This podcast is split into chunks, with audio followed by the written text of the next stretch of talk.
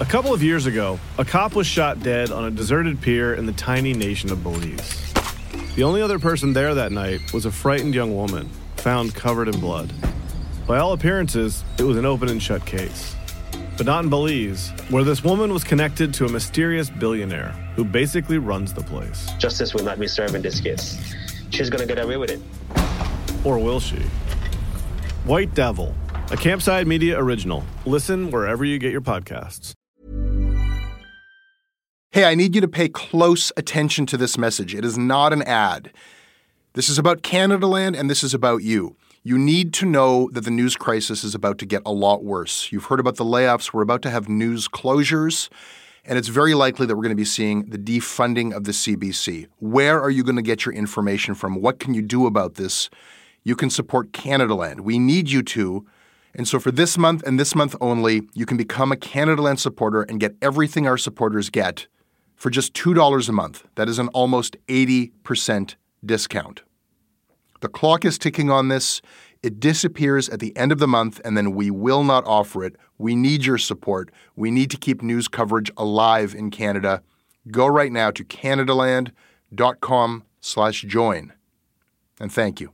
This episode of Canadaland is brought to you by Douglas, a mattress that is trusted by more than 200,000 Canadians from coast to coast to coast. It's a great mattress at a very reasonable price point. Comes with a 20-year warranty and a great deal for our listeners. Douglas is giving you a free sleep bundle with each mattress purchase. Get the sheets, pillows, mattress, and pillow protectors free with your Douglas purchase today. Visit douglas.ca slash Canadaland to claim this offer. That is douglas.ca slash Canadaland.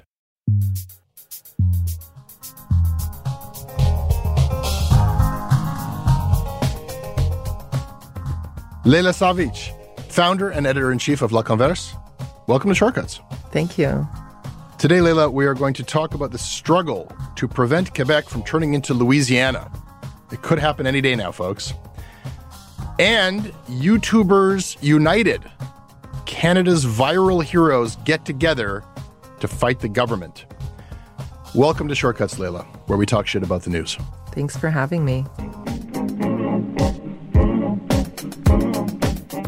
This episode is brought to everybody by Marcus Savard, Morgan Chawla, Simon Owen, Emma Dorval, Matt Perot, Liam Kavanaugh Brodette, Devin Black, and Leah.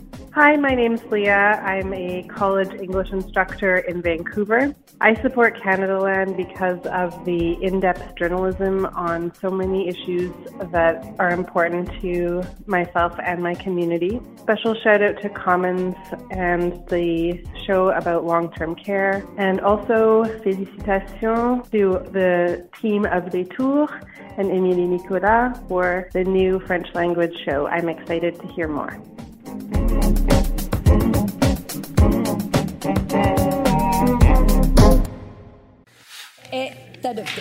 Premier Francois Legault says strengthening Quebec's French language laws is a question of survival. We are also proud to be a francophone nation in North America, and it's our duty to protect our common language. We need the immigrants to go to French schools. And I think that uh, what they have to understand is if Quebec is bilingual, unfortunately, the attraction uh, in North America to English will be so strong that it will be a matter of time before we don't speak French uh, in Quebec and we become uh, Louisiana. Louisiana, yeah. So, Leila, that is what Quebec's government has to say about Bill 96. And that is what Canadians heard about it via the CBC. Here's what Americans heard about Bill 96 when reading the Washington Post. If Quebec Premier Francois Legault was head of a country rather than Canada's second largest province, he would surely be regarded as one of the world's nastiest right wing populist leaders. Since his election in 2018, he has cut immigration by 20% in the span of a year, imposed prohibitions on Muslim headscarves and Sikh turbans, and presided over petty crackdowns on the public use of minority languages. And now he wants to add text to the Canadian Constitution, declaring that Quebec, a diverse, multicultural democracy, should be primarily understood as housing the nation of the French Canadian Quebecois people. And that was written by none other than J.J. McCullough, who we will talk about later in our next segment. For better or worse, he is the Washington Post's preeminent Canadian columnist. He's their opinion guy in Canada. And I'm not sure that he has this wrong. What do you think? So, for many people affected by these laws, that's how they feel. I think the difference is that's not what we're hearing in Quebecois coverage. Mm-hmm. And so it's really interesting. We had something similar happen when we had Bill 21. So I was working at the time at Metro. And, you know, I was lucky enough to be able to cover these stories where I was going to speak to these women who were affected by the law. And my editors were nice enough to let me do that. But I think I was literally the only one at the time taking the time to actually talk to these women and find out how are they actually affected by this. And if we look at the global coverage, who has been lending an ear to the women affected by Law 21? The best real coverage has been coming from The Guardian, The New York Times, you know, even Anglophone media, because there's an understanding. There, there seems to be a lot more empathy. Bill 21, of course, being the ban on uh, religious headwear. And Mhm. it's interesting because I think you're talking about the cultural schism between within Quebec and within French language media, where this is like kind of understood as a mainstream normal thing and a protectionist thing that's just totally rational. But then when outsiders look at it, and I think specifically outside of Canada, they're like, what is this? Right. Who does a thing like this? And that's the thing. And then a lot of us feel like that in Quebec, but our mm-hmm. voices aren't heard. And so I think it's very similar with Law 96, right? It's like this idea of we're like, we're going to protect the French language by imposing it, Mm-hmm. right? By making sure that people are only allowed to go to francophone CEGEPs, by, you know, forcing small and medium-sized businesses to adopt French, and then they're going to check their cell phones and check, you know, their private computers to make sure that they're speaking French at work, and then, you know, making sure that services are only given in French after six months of an immigrant coming to Canada, which is completely to be honest, ridiculous because French language immersion classes are extremely inaccessible.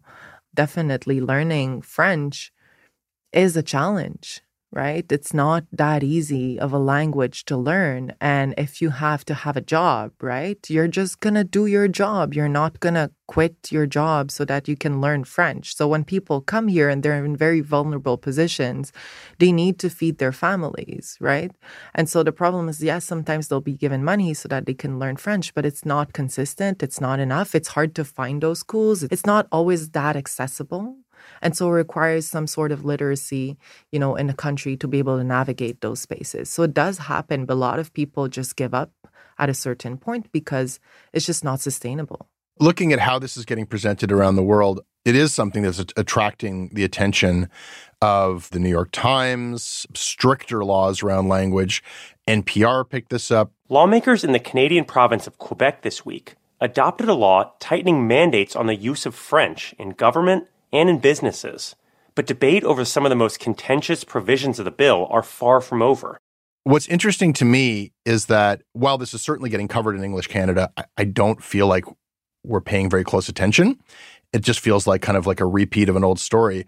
But international press is just looking at this very askance, and that attention from international press and from American press, that seems to be getting more of a response from the Quebec government.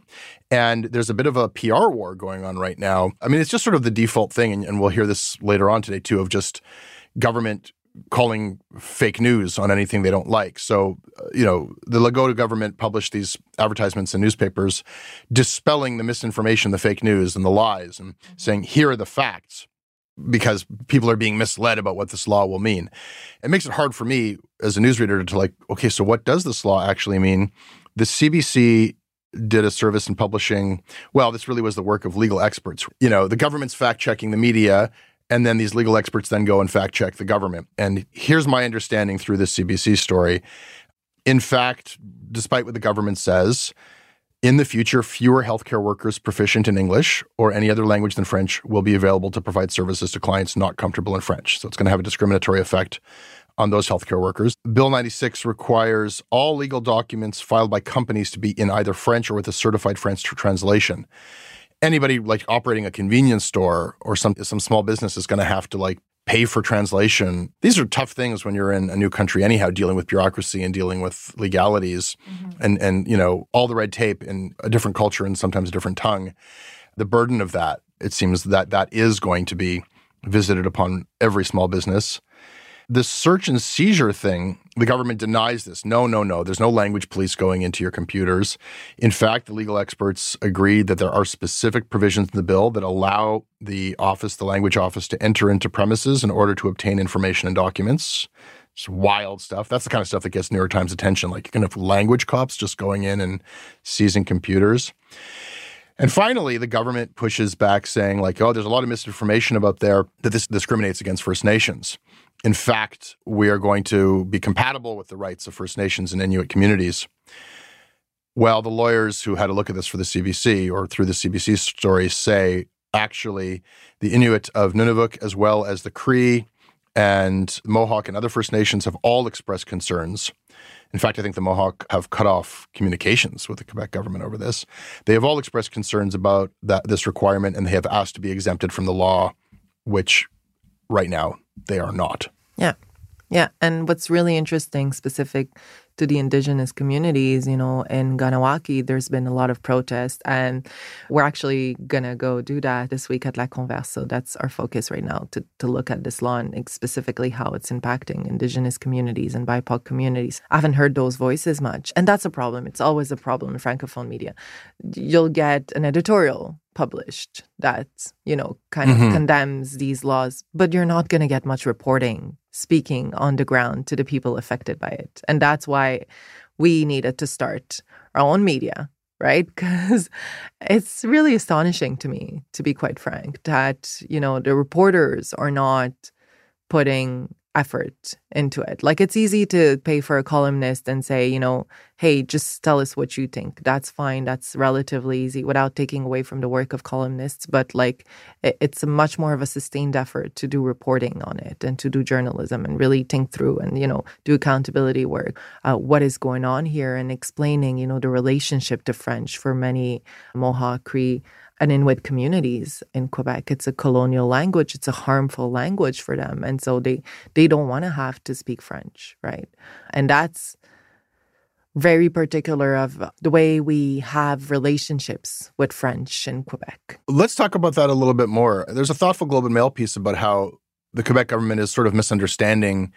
They're looking at statistics like the rise of English as if that means the decline of French. And in fact, French is slightly rising. The fact that English is becoming more popular and that francophones want to go and study English does not like subtract from the French in their brain. And this idea that that's going to turn Quebec into Louisiana is erroneous. This article was looking at this, I think, through a bit of a limited binary that like imagines, you know, Quebecois people, their kids wanting to learn English to be a bit more connected to the world because English is sort of this universal language. That doesn't mean they're not going to be francophones. You were chatting with me a little bit earlier about like, I think a bit more of a complex understanding of how language works in a lot of different communities that maybe is also in a blind spot of this legislation. Absolutely. I think that for many BIPOC youth specifically growing up in Montreal and Quebec, they speak what we call franglais, right? Like in a sense, they speak French. Sometimes there's English, and, and, like specifically in Montreal, people speak French, and people BIPOC communities speak bilingual in a sense that, like, if somebody asks me, like, when I just got here to the airport, people are like French or English. I'm like, whatever. I'm perfectly comfortable in both right? And that's the case for most immigrants, most BIPOC communities in Quebec. We're completely comfortable in both languages, like because we maybe we grew up with French, with the law, was, but we went to university or college in English, or we just consume English media, or, you know, we consume English uh, productions, or we like English music and whatever. And so people will most likely feel more recognized in English. That's a huge blind spot I'm seeing. When we're talking about French, people need to ask themselves, why is it that so many people have a bad relationship with French? Mm-hmm. right? It's not just like, oh, French is not cool. We don't like French. Boo French. That's not what's happening. What's happening is Francophone spaces are racist. And their level of advancement on anti racism, on DEI, is just miles away from what's going on in English Canada and in North America. And so when you're a young person coming from an immigrant community, a community that's marginalized, you don't really want to navigate in those spaces because you're harmed, right? So like I remember going to J school at UDM and my prof was like, Quebecers were colonized by the English. And I was just like, okay, Uh-huh. right? yeah, we're Yeah. and and this is an argument I hear a Yeah. lot in many newsrooms Yeah. Francophone newsroom across, uh, like I worked in in almost all of them, and and I would hear this quite often. Like we were colonized by the English, and they really believed that. I'm like, you guys are two colonizers, and you lost. That's what happened, and that's completely erasing the indigenous experience. So I wouldn't even imagine what it would feel like to be an indigenous person sitting in that classroom, hearing your professor saying we were colonized by the English. But people are so stubborn about it and they really think that they've been colonized by the English. Now, I'm not saying like, yes, there was an equality, right? Yeah. But to say that you were colonized by the English, Well, there's a certain history, isn't there, of like making these equivalences or equations within advocating for the French Canadian cause and for uh, language and nationalism, but always by comparison is it always feels like there's collateral damage in making these rhetorical arguments. As you're describing this, what occurs to me is what you're saying is totally fodder for the Legault side of things. Like it's totally compatible with the protectionist intent of this bill. Because what you're saying, if I'm hearing you correctly, is that without measures like Bill 96, BIPOC youth might abandon French. It's not a friendly language, not a friendly space. And if they're, you know, more in touch with the wider world through the media they're consuming, the conversations they're having that are not constrained by provincial borders, then if you are looking at this from Legault's point of view and, and you're there to protect this unique culture, this nation, its language, then well, damn, uh, you know, thank you for that argument. More reason for us to, you know, clamp down here. but enforcing it is not the way to go about it. You know, it's not by forcing you to go to francophone schools that we're going to get them to reconcile with the French language as a language, a decolonial language, a Mhm. language that listens to them, that understands them. It's by changing the system, right? It's by changing the spaces, right? It's the way we talk about DI in those spaces, right? Like if I were to do the work we do at La Converse in English, I could very much say we're a BIPOC led media. Like that's what I say. When I present myself in French, I can't be as bold as to what I'm doing because then I wouldn't be taken seriously. Like just like like myself, like right, like people in the Fran- francophone media world, I would say for the most of my career didn't take me seriously. They're like, you're not a journalist, you're an activist. Here, I'm innovative, Mm-hmm. right? And it's really interesting. I'm an innovative woman leading a great media, and people love our work. Our work is recognized in the States, it's recognized in English Canada, it's recognized in France, but in francophone media, we're not taken seriously, to be quite frank. The same introductions get you dismissed or, or minimized. It's not the introductions, it's just what we stand for. Yeah. We're media created by women of color. Mhm. And that bothers people because Quebecers see themselves as an oppressed minority. And so I'm looking at it and I'm thinking about all the youth I'm working with, like the BIPOC youth, the, the youth from Maghreb, from Saint Michel, from Montreal North. Like these guys are speaking French, but they're never considered as francophones. But they speak French at home. Mhm. They speak French with their parents. I mean, I speak French with my mom, but I wouldn't necessarily call myself a francophone protectionist. You know, I just don't have that relationship to the language, right? Like, I think that French is a beautiful language. I think that it's important to to come back to the work we do that these conversations happen in French because that's that's where it's dangerous. The fact that we're only having these conversations in English is the biggest danger to me. We need to level up in French, but we're not leveling up. When we talk about the protection of the French language, we need to ask ourselves why is it that people don't want to go to francophone CEGEPs? Why is it that people want to go to Concordia? Yes, there's a question of why? Why don't they? Because they're not heard. They're not under. They're harmed in francophone spaces. You could maybe get on board with protecting French if the idea of French included your French. Yeah, I, I guess I could. Right? I think that when when we're talking about francophones, we're only talking about white francophones. This episode is brought to you by the Center for Addiction and Mental Health, CAMH. We hear a lot about the opioid crisis. We talk a lot about the mental health crisis. These are serious problems. These problems affect us all. They've affected my life and my community. They are not intractable problems. I don't know what's going to solve them on a policy level, but day to day, helping people, that's what CAMH does. They do it on the ground when people need help, and they do it through research. The team at CAMH gave our team a tour of their facilities, and we were really just blown away by the incredible, heroic work that they're doing every day. They treat everyone with dignity, and their research is seeking and finding real solutions for everyone around the world. Help change mental health care forever. Your support will help CAMH build a future where no one is left behind. Donate at camh.ca slash Canadaland to help CAMH treat addiction and build hope. This episode is sponsored by BetterHelp. Uh, it's amazing the things that we tell ourselves to talk ourselves out of getting help. Anybody who's actually gotten help knows that the process of getting things off your chest, of taking your stressors, your problems, and just like not letting them be bottled up, working through just conveying them to somebody half of the battle is just doing that. You unburden yourself. And you know what? If you have a real mental health professional, no, they don't have magic bullets or magic words that make it all go away. But often they can help you see things a little bit differently and guide you to strategies or tools or to a new perspective that actually does help. As the largest online therapy provider in the world, BetterHelp can provide access to mental health professionals with a wide variety of expertise in mental health. Because you listen to this podcast, you get 10% off of your first month at betterhelp.com slash Canadaland. That's betterhelp.com slash Canadaland. Layla, it is your first time on this program, but you are aware that part of the responsibility of co-hosting the show is letting people know about news items that they may have otherwise missed. Can you duly note something? Yeah, I can.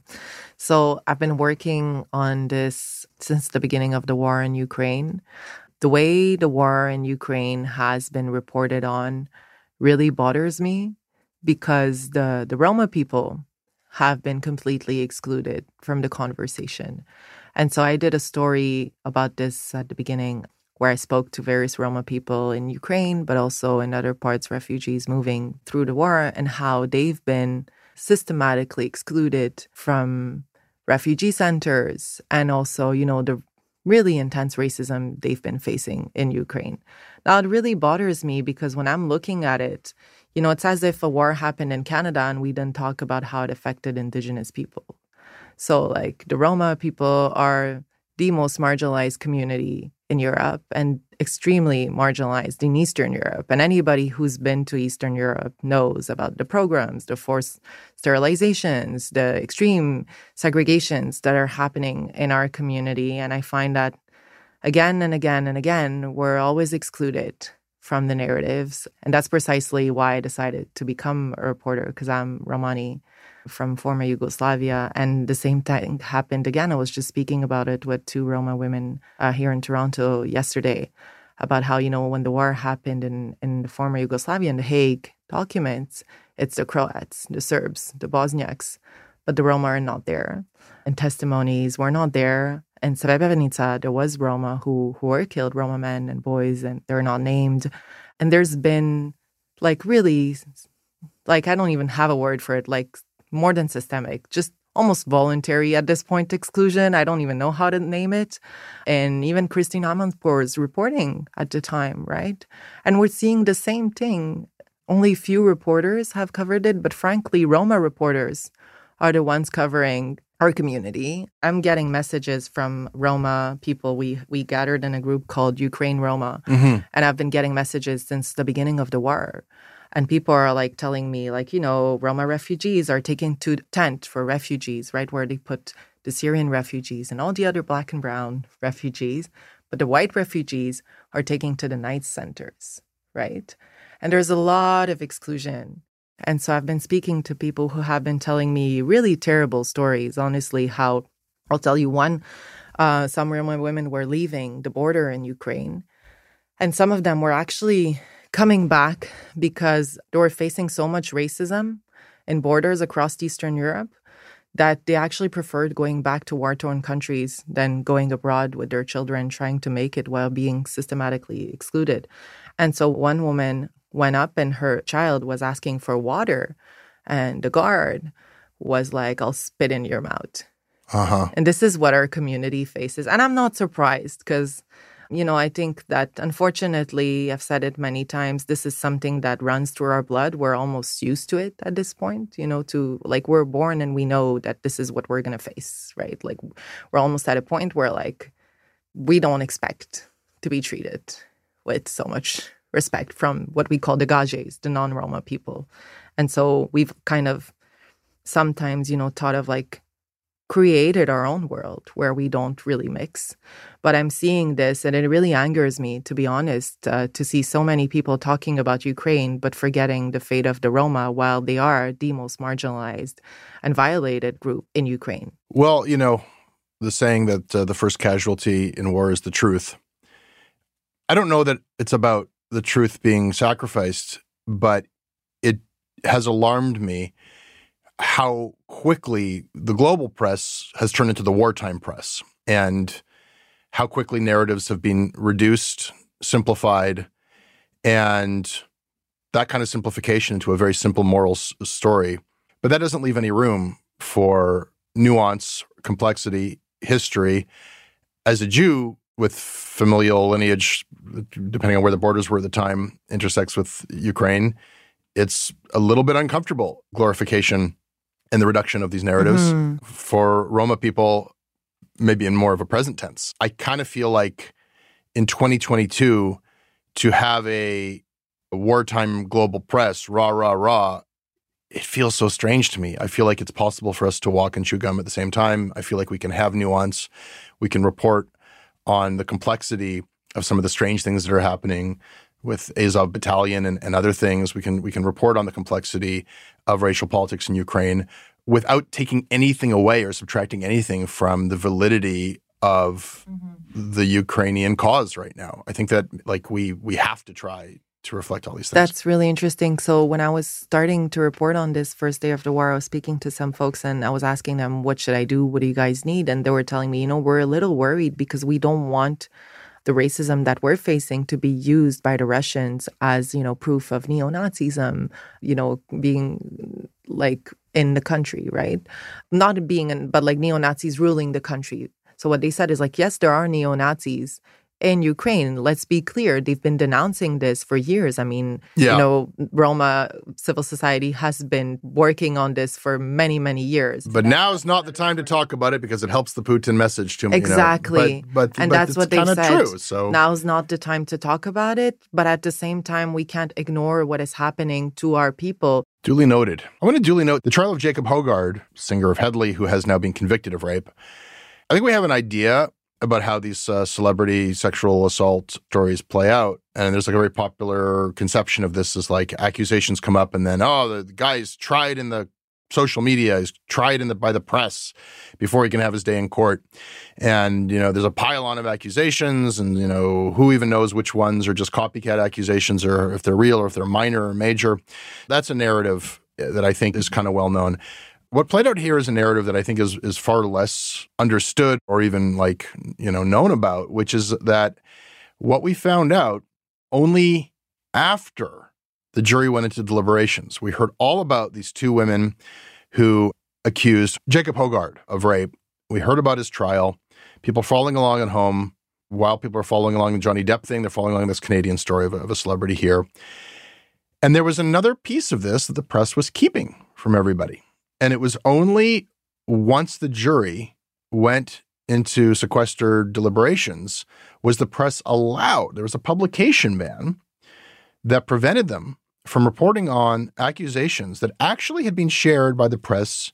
Another rape allegation that allegedly occurred before the ones that Hoggard is currently on trial for, and was actually shared with the CBC in 2018 before any of the other allegations had been published. So the idea of this being some sort of a like pile-on, no, uh, this was actually like maybe the initial allegation, but the accuser at the time spoke to a CBC reporter but did not want to go public with the story at that time. So then these other two allegations come up. The guy goes on trial, and all the while, CBC is aware of this, but I, I, understand you don't want to go and publicize a story like this against the wishes of the accuser. But then she decided she did want to go forward with it.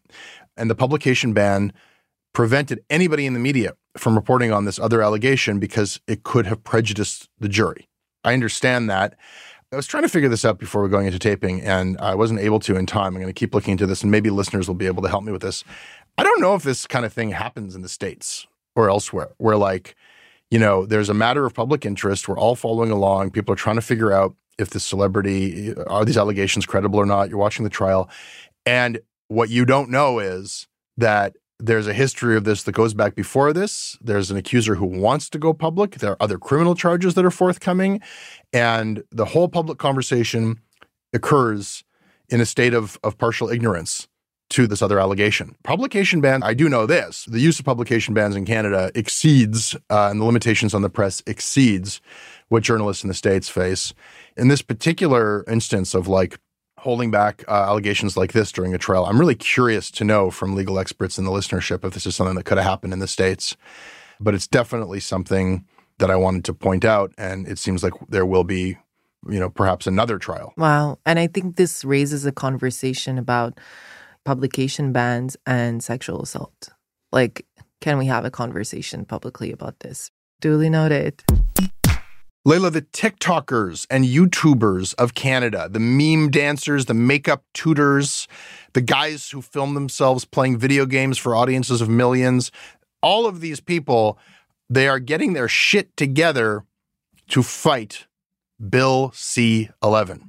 Justin Trudeau is trying to censor your social media. Bill C 11, proposed by Trudeau's government, would give extreme powers to the CRTC, allowing them to essentially control what you see on the internet. I'm working with YouTube to share an update on some new legislation in the works in Canada.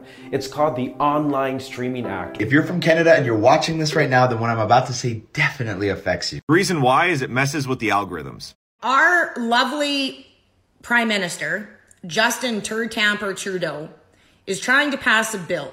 It's guaranteed to pass at this point with the NDP and Liberals' little pact going on. Will probably force most YouTubers from Canada out of the country. So don't believe that promoting content creator thing, because if they wanted to, they would have done it a long time ago. And Layla, these Canadian YouTubers and TikTokers, they've got celebrity allies. Here is Russell Brand on Bill C 11. The push to get Canada's controversial BC 11, otherwise known as the Internet Censorship Bill, I can see why they want to call it C 11. It sounds a little bit less incendiary. Should we do the C 11 bill? Oh, God, that's boring. What's it all about? Making it sure everyone shuts up and stops saying we're undemocratic because of the way we treated them truckers? So I'm going to explain to everybody a little bit more about Bill C11, not to be confused with Bill C18. There's actually a trilogy of bills here in which the government is getting involved in media in Canada. And I think we need to disclose, Layla, that you and I have joined a squad. We're on a team. a squad. A squad. We have like it's a loose coalition. You're an independent publisher, I'm an independent publisher, and we are lobbying the government on a different bill, Bill C 18, the Online News Act. Yeah. Uh, which is a different thing, but it's part of this suite of bills. So, you know, better to, to disclose than not. We're, you know, actively involved in that legislation, not so much with Bill C 11, which uh, people might remember more about Bill C 10, which is the previous version of this that got a little bit more attention. And now it's this Bill C 11. Let me try to give a quick explainer to our listeners about, about Bill C 11 as I understand it. Oh, it's not going to be so quick. We got to go back to the birth of CanCon here. Why do we have CanCon? Because in the 70s, there were like three channels on TV. And the worry was in this sort of like, you know, Pierre Trudeau ish post like this Canadian culture moment of like we can't just allow ourselves to be overwhelmed and washed in American culture. And if there's just three channels and just Hollywood movies, then all we're going to consume is American and we need to have Canadian stuff too. And the airwaves that we watch television on belongs to us. So if you want to make a gazillion dollars, they said to the Rogers and the, you know, all the different telecoms, you're going to have to, for your broadcast license, kick some percentage into a fund to make CanCon. And that's the price of doing business in giving Canadians the American stuff that they actually want. That is the birth of the entire system that gave us everything from the Beachcombers to Schitt's Creek and telefilm, the whole thing, I think, to generalize a little bit, but that's really like, you know, th- that's why they did it. And it was reasonable because mass media at the time had very few channels of distribution and they were and they were primarily American. So that made sense. The impetus for Bill C11 is is a little bit different. It might be completely different because you would have a very difficult time making that argument now to say that unless the government gets involved, we're not going to have Canadian culture on today's mass media, on YouTube, on Netflix, on TikTok. You'd have a very difficult time arguing that Canadians are being shut out in an age where, like, I don't know, everybody from like Lilly Singh, like, I don't know, Bieber got his start on YouTube. But we're talking about the big ones there. Like, there really are thousands and thousands and thousands of Canadians. I mean, millions who use these platforms, but thousands who've actually like started there. There's thousands who are currently like that's their job. Yeah. You know, like it's an industry. Like, They're content creators. yeah, That's and we sneer at Yeah. them, and we and and Mm. you know the fact that they are doing like whatever, whether it's meme based stuff or I think the shorthand is all cat videos, but it's a lot more than that now. But a lot, you know, what you're seeing is a huge explosion of stuff where people are getting paid to make stuff. Some of it is explicitly Canadian, and some of it is just by a Canadian, and we're speaking to the world. And I would say we're seeing much more representation of who gets to talk and who gets Yeah. to build businesses than ever before. So you'd have you'd have a very tough time saying that the reason for this legislation is that if we don't have Bill C11, we're not going to have all these diverse Canadian voices on our media because like we have them. The reason for Bill C11 is very different. The reason for Bill C11, I will argue, is that and it's it's, it's not an unfair argument.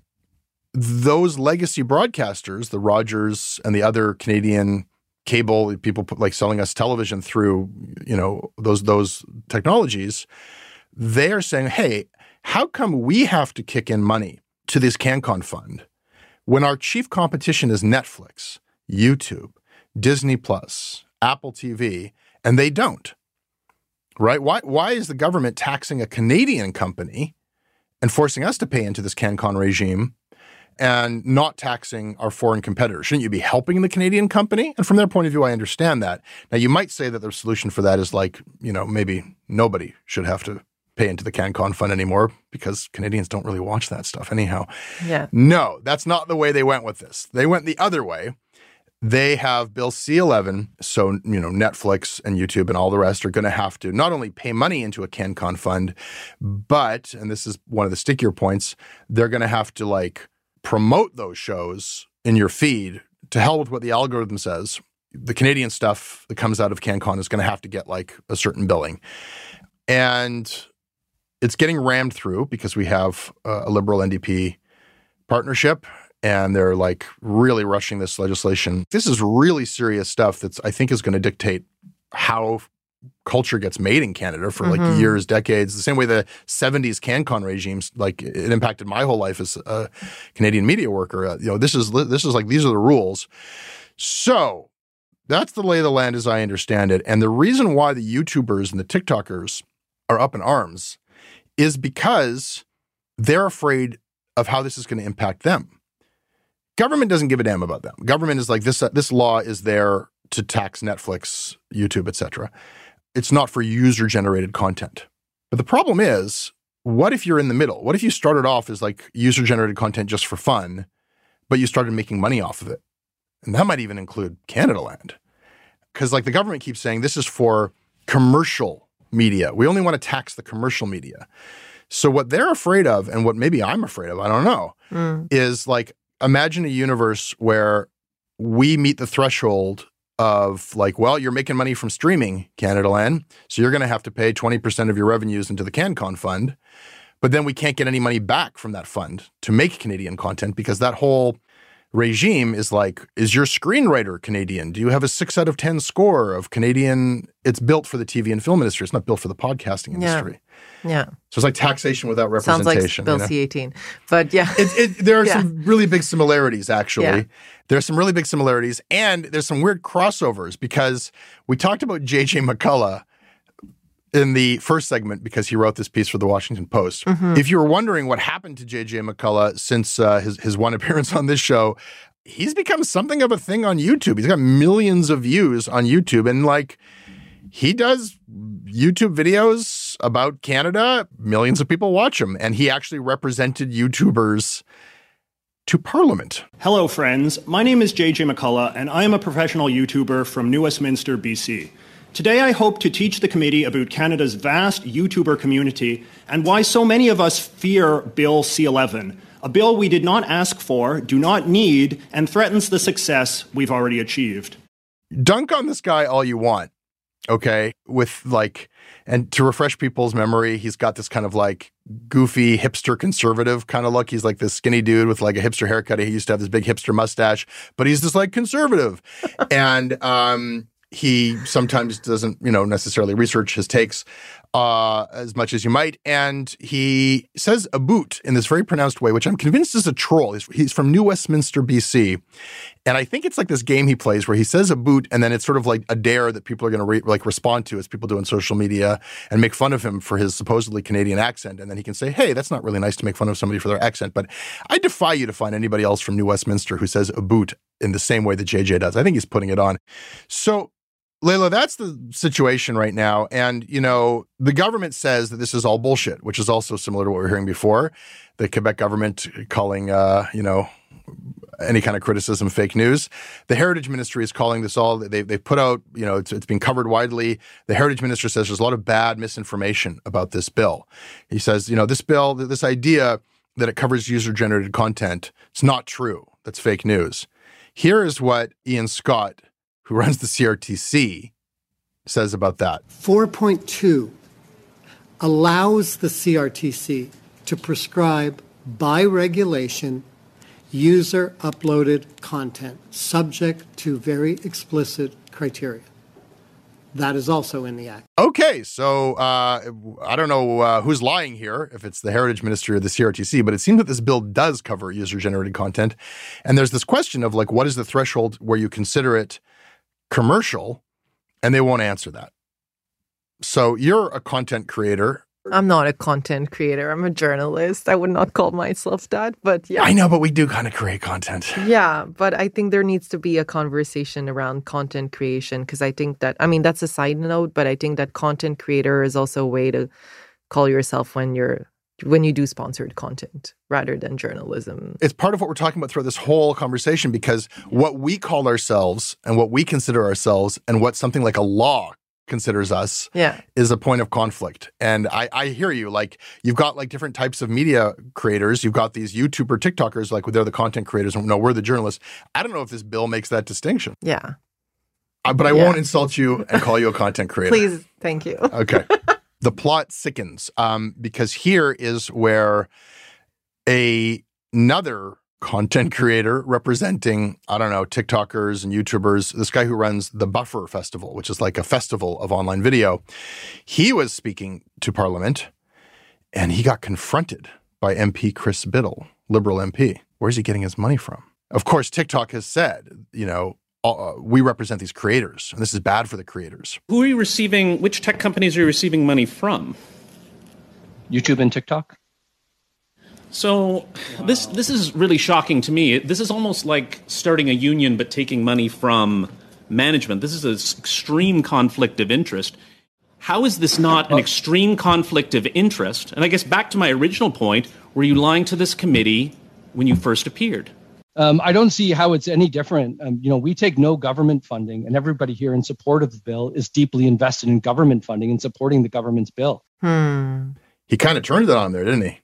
Yeah, he did. Yeah. It's kind of an interesting point because it's true that like all the stakeholders in the old CanCon system, like the TV production companies and the actors unions and and the broadcasters, they are lobbying the government for Bill C11, but they are doing it like they get a lot of money from government. So I guess they're lobbying with the government's money. And then YouTube and TikTok turn around and say, okay, two can play that game. Let's fund these independent creators to go and lobby against the bill. And but it's a little bit, I don't know, maybe it's a little bit dodgy because it's like you you think you're getting it from these independent creators, but actually it's funded by big tech. Yeah, but do these independent creators have the funds to defend themselves on their own? That's kind of the problem, right? Like we're not all standing on equal foot here. I mean, I could make a parallel with C18. Let's do it. Do we have the resources to to strategize, to lobby? Do we have the same amounts of money? Do we have pockets as deep as our friends in legacy media? We don't, right? So how are we gonna make our point be heard, right? If we don't have the means to do that. What we have though in our fight as journalists is a little bit maybe more of a sense of how these things play out politically. And uh, the National Post reported this week. This is a very Yeah. strange story, but Mhm. you and I know the inside track of this. Yeah. Very similar situation emerged Mhm. where when we were putting together this coalition of independent news publishers, somebody said, well, nothing concrete, nothing confirmed here, but maybe Google would fund our efforts. Maybe we could take money from Google. And this all occurred under Chatham House rule, which doesn't allow me to talk about who was there, but I think I can talk about what happened. And anyhow, it's been reported by the National Post. For a second, it was like, that's kind of a fun idea, you know? Like the big newspapers are playing with government money. What if we played with Google money? But then they're just kind of looking like, I don't know. I think we we we looked at the whole lay of the land and said, you know what? While we need the resources, this could ultimately discredit us. Even if we're completely transparent about it, mm. we're going to look like puppets of Google. Yeah. And ultimately, we made the decision no, we're going to fight this on our own. Mhm. And so far, uh, we've been pretty effective at publicizing our position without a budget. But if there is any money required, uh, the decision's been made. We're just going to pay for it ourselves. Is that the final decision though? That's a good question. Depends on how much money we need to to strategize. Because that's the thing. Like my thing is like we're journalists. Journalists are not strategists, and we need to, if we want to win this, we need to recognize our limitations. And I'm certainly not uh, someone who who's like a political strategist. Like I know my strengths, I know my weaknesses, and I know the strengths and the weaknesses of our fellow journalist friends. You know, so I think that personally, if I was to to decide, I, I think we should get money.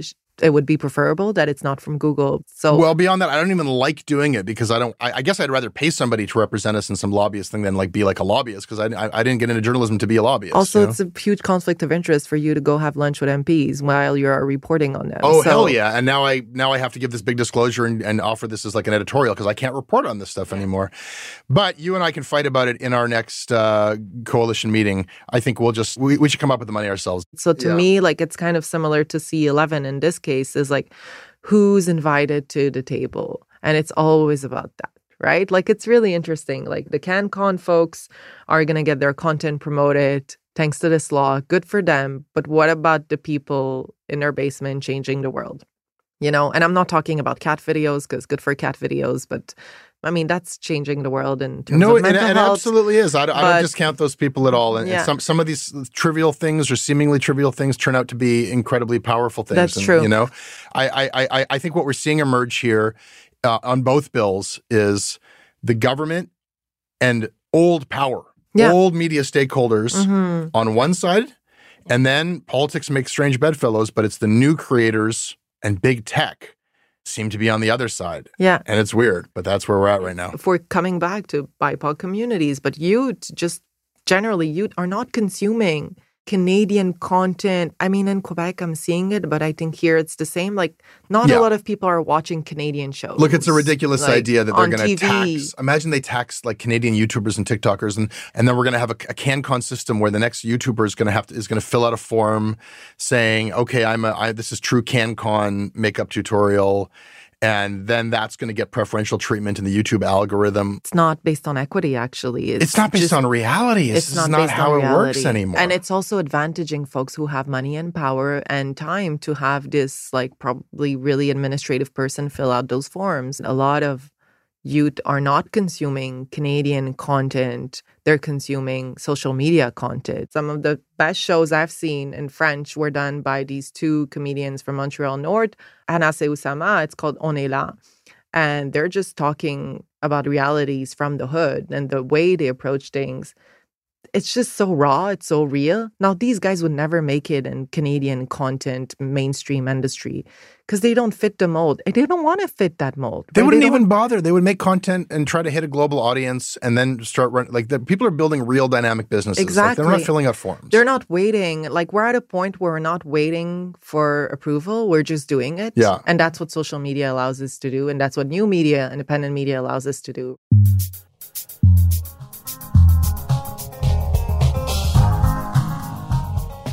That is shortcuts for this week. Layla, thank you for joining me.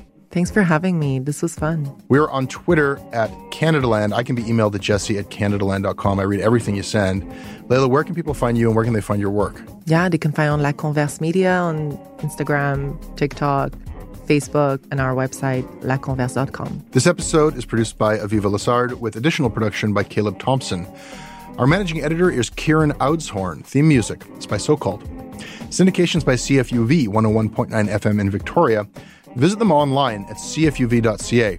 If you like what we do and you want to receive ad-free versions of all of our podcasts, please support us by hitting the link in the show notes or go to canadaland.com slash join.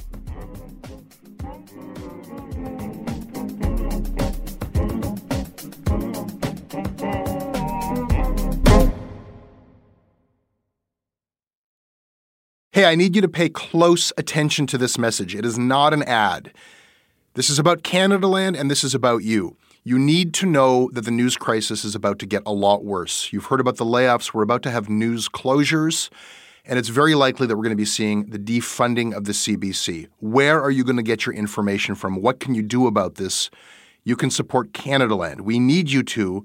And so for this month and this month only, you can become a Canadaland supporter and get everything our supporters get for just $2 a month. That is an almost 80% discount. The clock is ticking on this. It disappears at the end of the month, and then we will not offer it. We need your support. We need to keep news coverage alive in Canada. Go right now to canadaland.com slash join. And thank you. A couple of years ago, a cop was shot dead on a deserted pier in the tiny nation of Belize. The only other person there that night was a frightened young woman, found covered in blood. By all appearances, it was an open and shut case. But not in Belize, where this woman was connected to a mysterious billionaire who basically runs the place. Justice will not be served in this case. She's gonna get away with it. Or will she? White Devil, a Campside Media original. Listen wherever you get your podcasts.